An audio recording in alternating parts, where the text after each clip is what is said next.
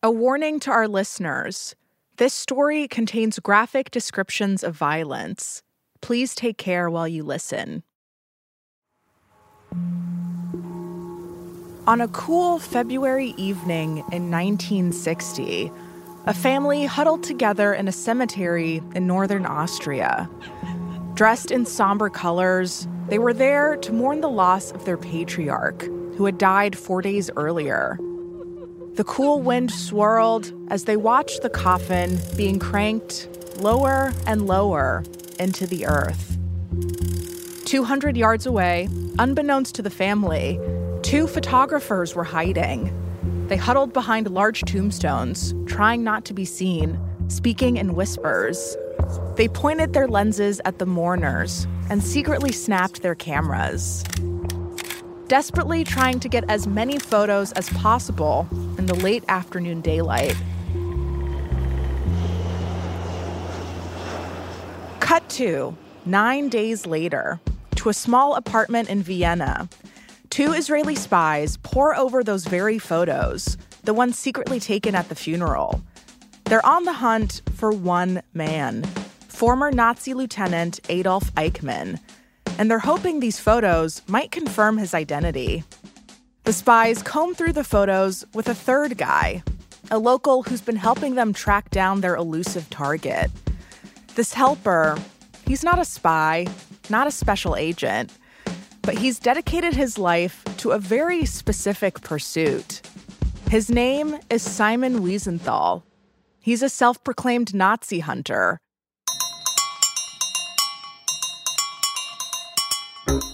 From Gimlet Media, this is Not Past It, a show about the stories we can't quite leave behind. Every episode, we take a moment from that very same week in history and tell you the story of how it shaped our world. I'm Simone Polanen.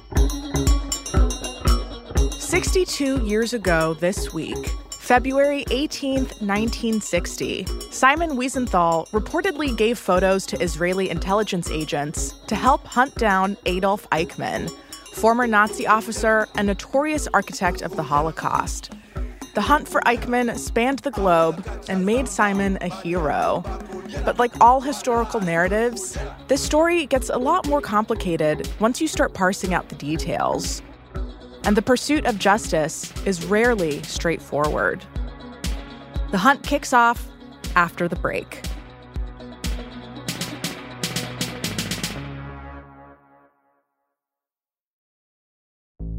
There's no better feeling than a personal win, and the State Farm Personal Price Plan can help you do just that.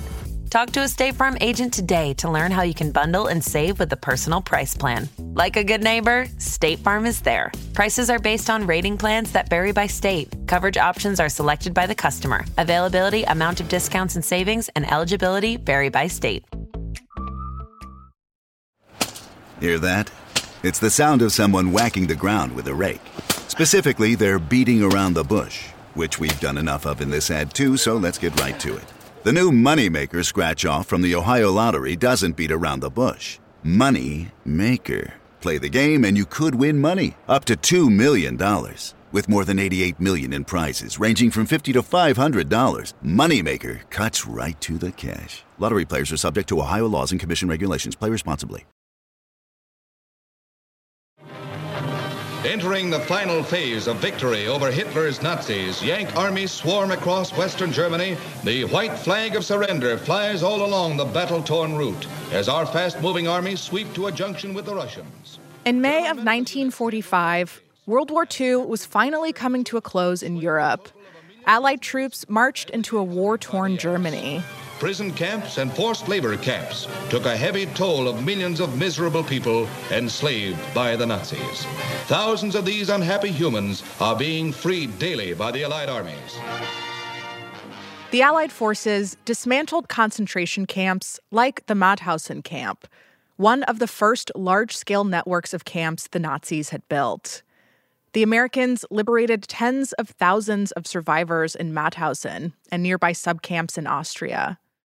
One of those survivors was a 36 year old man named Simon Wiesenthal, a Jewish architectural engineer born in modern day Ukraine. In 1941, Simon and his wife were forced into a ghetto in Lviv. Then the Nazis separated them. And over the next four years, Simon was shipped around to several concentration camps. Simon survived, and when he was freed in 1945, he took on a special mission. You see, Simon had an incredible memory, and he'd spent his time in the camps making mental notes about all the Nazi officers he saw. And that memory was immediately useful to the Allied forces.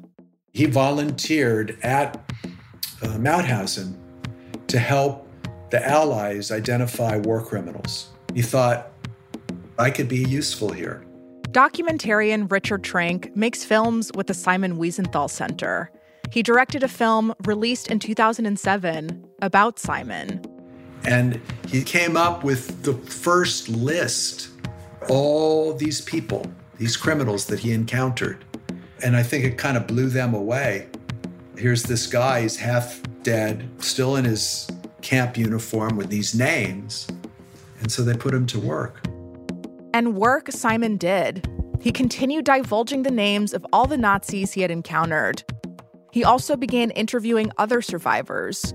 And when he confirmed the names or whereabouts of Nazis or Nazi sympathizers, he passed them off to the Americans. He felt that this is something he needed to do to see people be arrested and tried in a court of law for the crimes they committed. Obviously, Simon wasn't alone in pursuing this mission. This push for accountability finally came to fruition a few months later, in the fall of 1945, with the first Nuremberg trials. The Allied forces convened the Nuremberg trials to prosecute some of the Holocaust's most prominent operatives. In the first trial, 24 Nazi leaders were indicted, and it all took place in Nuremberg, Germany, a city largely considered to be a center of the Nazi Party. A very symbolic choice. The United States of America present count one of the indictment that all the defendants participated as organizers or accomplices in a common plan or conspiracy to commit crimes against peace, war crimes, and crimes against humanity. Former Nazi Party members testified in court leading to the conviction of all but three of the former Nazi leaders on trial. Twelve of them were sentenced to death, others were imprisoned. But in all this testimony, the name of one man kept coming up. On paper, he seemed to be just a bureaucrat, but as more stories emerged, it became increasingly clear that he had been instrumental to the Nazis' plans for genocide. His name was Adolf Eichmann. He was in charge of overseeing what was going to happen to the Jews. In, in Hungary, in 1944, in the last less than a year of the war, they killed most of the Hungarian Jewish community. Uh, a million people were, were put on trains and sent to Auschwitz, and the person who oversaw that was Adolf Eichmann. Eichmann was in charge of transporting Jews not just in Hungary, but across Europe. He created the logistics for the train transport system that carried people to concentration and extermination camps, shepherding millions to their murders. But by the time all of this came out during the trials, Eichmann had disappeared. A lot of former Nazis had gone into hiding at the end of the war, and as attention shifted to finding them, Eichmann was high on the list. As these trials were going on, Simon Wiesenthal was picking up the pieces of his life. After Mauthausen, he was relocated with other survivors near Linz, Austria. By some miracle, he reunited with his wife, who had also survived the concentration camps. Soon after, they had a baby. Simon decided not to return to his former career as an architect. Instead, he started working on behalf of survivors and collaborating with American intelligence agencies, helping them hunt down and search for Nazis. And he turned his attention to Eichmann, now one of the most wanted Nazis alive. There was a problem, though. Not only had Eichmann disappeared, Apparently, he was camera shy. Almost no photos of the man existed. And how are you supposed to find someone when you don't even know what they look like? Theories were swirling about what happened to him. Some believed he was still in Germany. Others were sure he was dead, something his wife had reported to local German officials. She claimed that he had been shot in Prague soon after the war ended. And so, by the late 1940s, the search for Eichmann slowed down. It was also around that time that the U.S. War Crimes Office that Simon was working for decided we've done our work, we have other things to do. That's when Simon decided, okay, I'm going to start my own operation. Simon couldn't move on from the hunt, even though the rest of the world seemed to. The US turned its eyes towards Russia and the Cold War. The UN Special Commission was starting the proceedings to partition Palestine and create a new Jewish state. And so Simon was left to do the work he had been doing, just now independent from the Americans. He interviewed survivors, collected information about Nazis and their whereabouts, kept tabs on their families and associates, and filed away his findings in case of future trials. And in all this, he discovered some very important information. Simon kept coming across official reports of Eichmann sightings, which meant that Eichmann was still out there, hiding. So Simon became determined to help find him.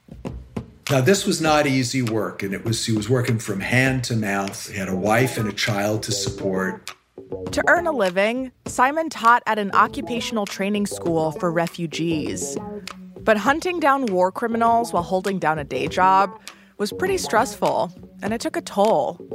He couldn't sleep, so he went to see his doctor. And his doctor said, You need a hobby. And Simon said, I need a hobby. What? Uh, hunting Nazis isn't enough of a hobby? The doctor said, No, no, you need a hobby to take you away from this sometimes. And he became a stamp collector. Stamps.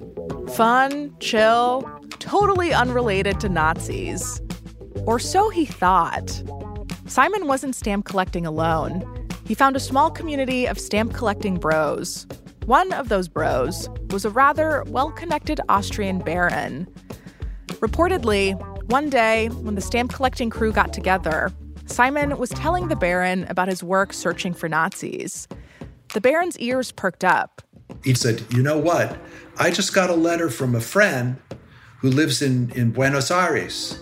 And this friend told me that that pig, Adolf Eichmann, is living in Buenos Aires. He's working for the water company there. This was the break that Simon needed, and it reignited his thirst for finding Eichmann's whereabouts. Simon met with an Israeli ambassador in 1954, letting him know of his discovery. The ambassador asked for more robust evidence. So Simon asked for $500 in order to send someone over to Argentina to confirm. But the ambassador wasn't interested. His focus was on the new Israeli state, not Nazi hunting. That is, until a few years later. In 1959, Israel got a second tip that Eichmann was in Argentina. A Jewish German refugee in Buenos Aires reported that his daughter had started dating a young man, Nick Eichmann, and that Nick was living with his uncle, Ricardo Klement. The father was sure that Klement was actually Adolf Eichmann. This information got to the Israeli spy agency, Mossad. Some Mossad agents were sent to Argentina to check out this promising lead.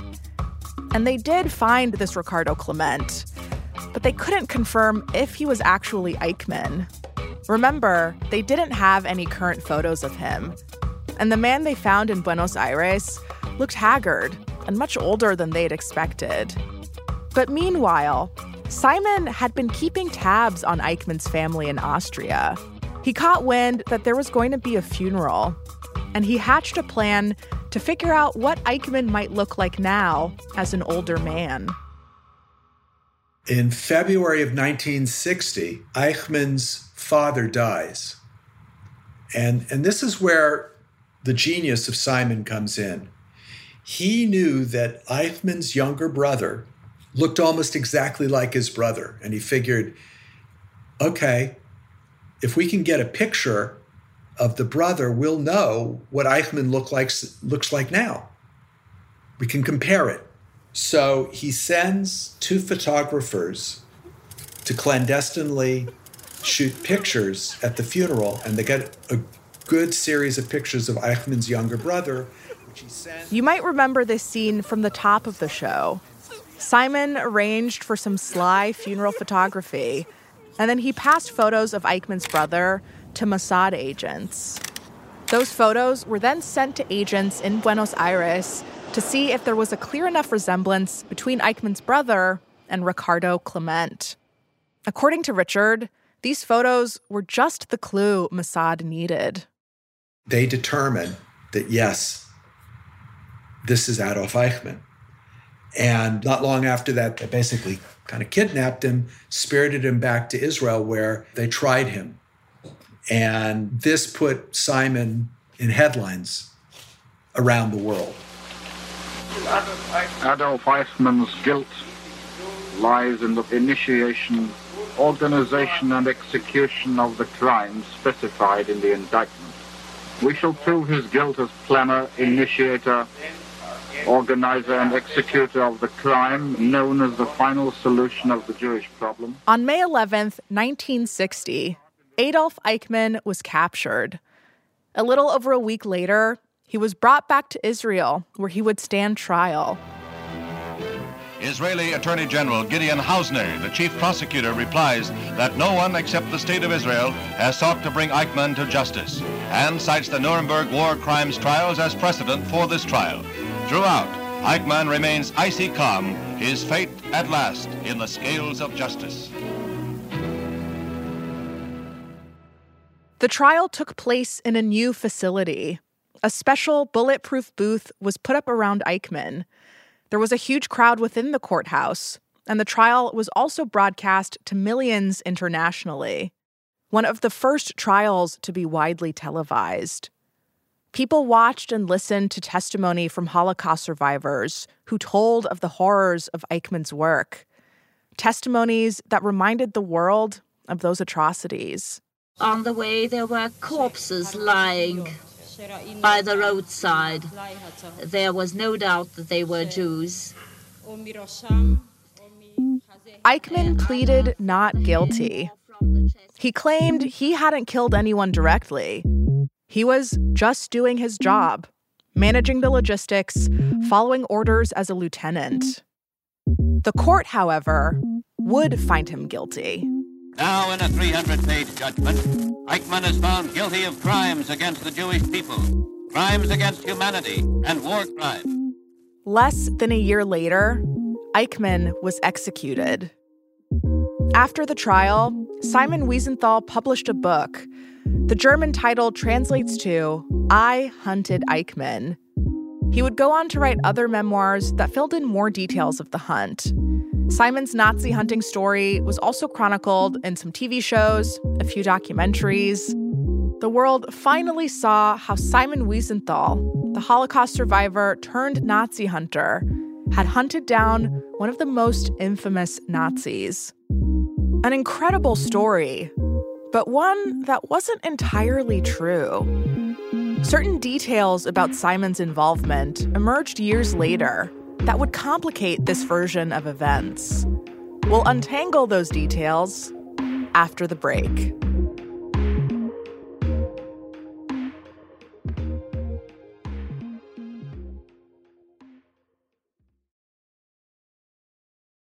Welcome back.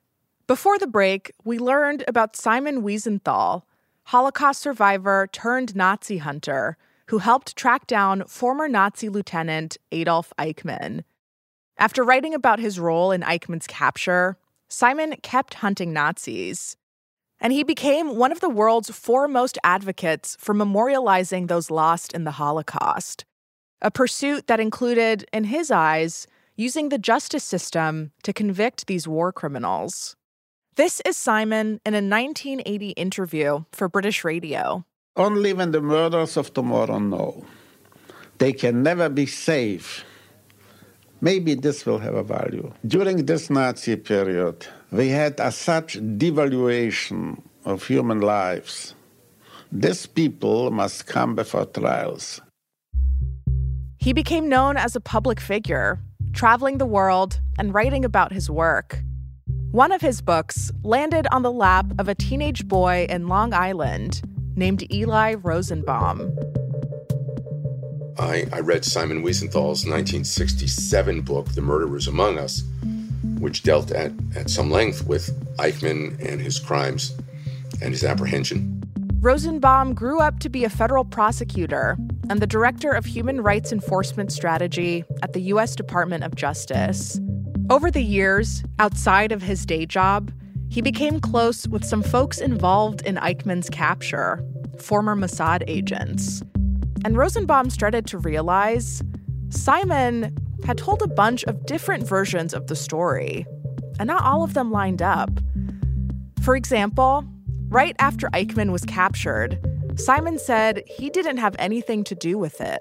On May 25, 1960, two days after Eichmann's capture was made public by Israel's uh, prime minister, uh, Simon Wiesenthal gave an interview to the Times of London in which, to quote the newspaper, which he, de- quote, denied a suggestion that he personally had something to do with Eichmann's arrest. But then, a year later, in 1961, Simon published that one book, I Hunted Eichmann, telling a different story. And in that story, Rosenbaum says a lot of the details were, well, embellished. First of all, Simon hadn't really been aware of Eichmann's true whereabouts. At one point, he thought he might be in Argentina, but around the time of Eichmann's capture in Buenos Aires, Simon believed the Nazi was hiding out in Europe. He wrote to the Israeli ambassador in Vienna to report that he believed that Eichmann had found refuge some, somewhere in, and I quote, northern Germany. And those photos, taken secretly at the funeral, they weren't that instrumental in tracking down Eichmann. Rosenbaum found the unpublished memoir of a former Mossad agent in which he wrote that Wiesenthal claimed that the pictures he ostensibly supplied to Israel were the only ones they had when they captured Eichmann is, is, is quote, false idle boasting. And he added um, that Wiesenthal's claim that he had supplied the quote unquote only photos that were at the Israeli team's disposal, quote, is simply typical of his impudence, as though he had been party to the capture plan, whereas in fact he had this, not the slightest notion of what was about to happen. Why these embellishments to his story? Well, according to Rosenbaum, Israel was hesitant to officially claim credit for the capture of Eichmann. They didn't want Argentina knowing they had secret police operating within their borders for, you know, geopolitical reasons. And so, into that informational void stepped Simon. Now, there's some historical disagreement as to how that happened. Some people, like documentarian Richard Trank, believe Simon showed an early version of his memoir to Israeli officials, who then asked him to remove all mentions of Mossad from his book. But no one really knows why Simon changed his story. What is clear is that the story he did publish is not entirely truthful. It was it was a great disappointment to me to learn the truth.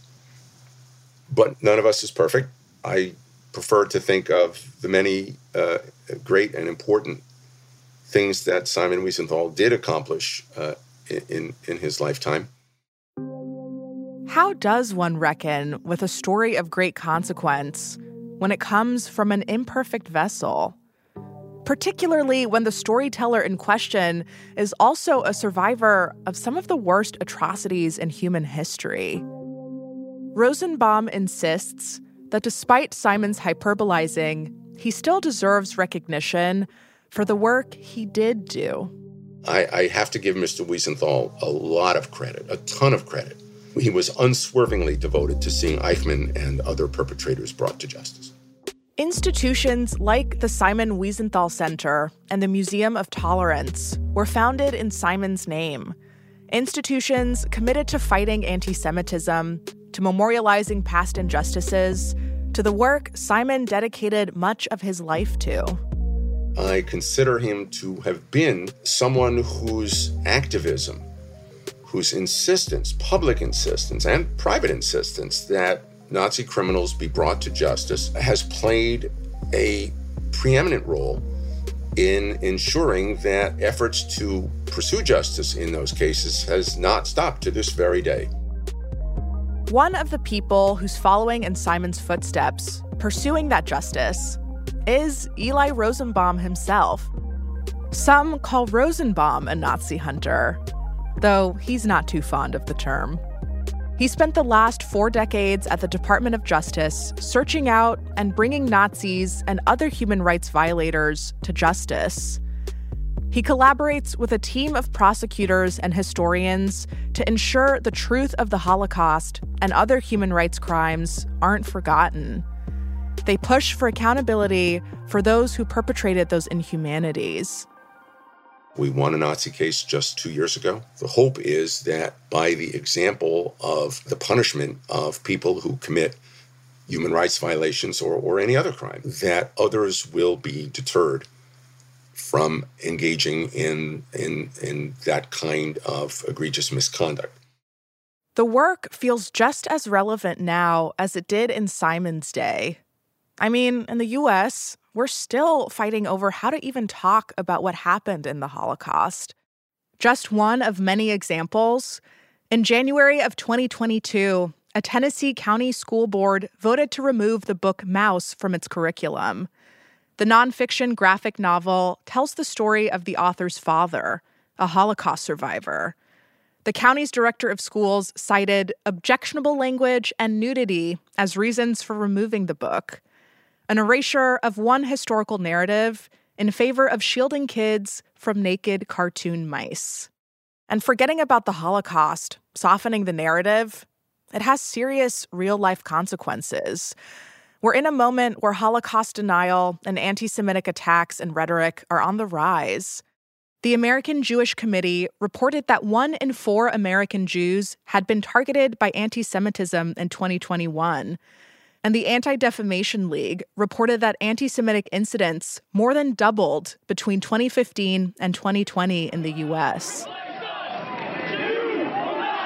We saw rhetoric like this happen when white supremacists marched through the streets of Charlottesville, Virginia in 2017. In 2018, a lone gunman killed 11 and wounded six at a synagogue in Pittsburgh after posting anti Semitic messages on social media. In 2021, a Texas college student was charged with setting fire to a synagogue in Austin. And more recently, in January of 2022, four people, including a rabbi, were taken hostage by a gunman in their synagogue in Colleyville, Texas, just outside of Dallas. The legend of Simon Wiesenthal, the Nazi hunter, may have been embellished, but the message he spread allowed others to continue his work, to keep fighting for justice, to remind folks that this history is very much alive, and that forgetting this history has great consequence. This is a warning for the murderers of tomorrow. I know what I'm doing against these criminals It's not the answer for the tragedy. But when we pardon one genocide, we open the door for the next. And the history of man is a history of crimes.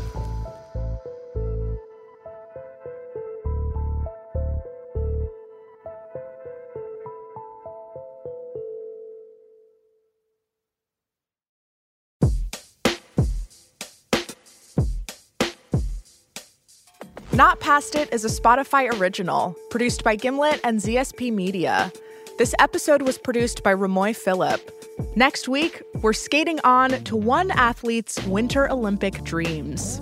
And, you know, she quite ambitiously said that I want to participate in the Olympics and uh, I would like to win a gold medal one day. And I was like, okay, you know, there you go, girl. You go and try. The rest of our team is producer Sarah Craig and Amy Padula. Our associate producer is Julie Carley. Laura Newcomb is our production assistant. The supervising producer is Erica Morrison. Editing by Maura Walz, Andrea B. Scott, and Zach Stewart Pontier. Fact checking by Jane Ackerman. Sound design and mixing by Hansdale Hsu. Original music by Sax Kicks Av, Willie Green, Jay Bless, and Bobby Lord. Our theme song is Toko Liana by Coco Co with music supervision by Liz Fulton, technical direction by Zach Schmidt, show art by Elise Harvin and Talia Rockman. The executive producer at ZSP Media is Zach Stewart Pontier. The executive producer from Gimlet is Abby Rizika. And hey, Not Past It is doing a live show. We're going to On Air Fest at the end of February. It's a festival that celebrates all things audio. So if you'll be in the New York City area on February 25th, come through. For tickets and more information, visit onairfest.com. Special thanks to Michael Berenbaum, Jonathan Brent, Thane Rosenbaum, Robert Berkowitz, Alice Gamble, Alex Kogan, and to Lydia Polgreen, Dan Behar, Emily Wiedemann, Liz Stiles, and Nabil Cholampat. Follow Not Past It to listen for free, exclusively on Spotify. Click the little bell next to the follow button to get notifications for new episodes. You can follow me on Twitter at Simone Polanen. Thanks for hanging. We'll see you next week. I'll put on my radio voice for you. No, I won't. Okay.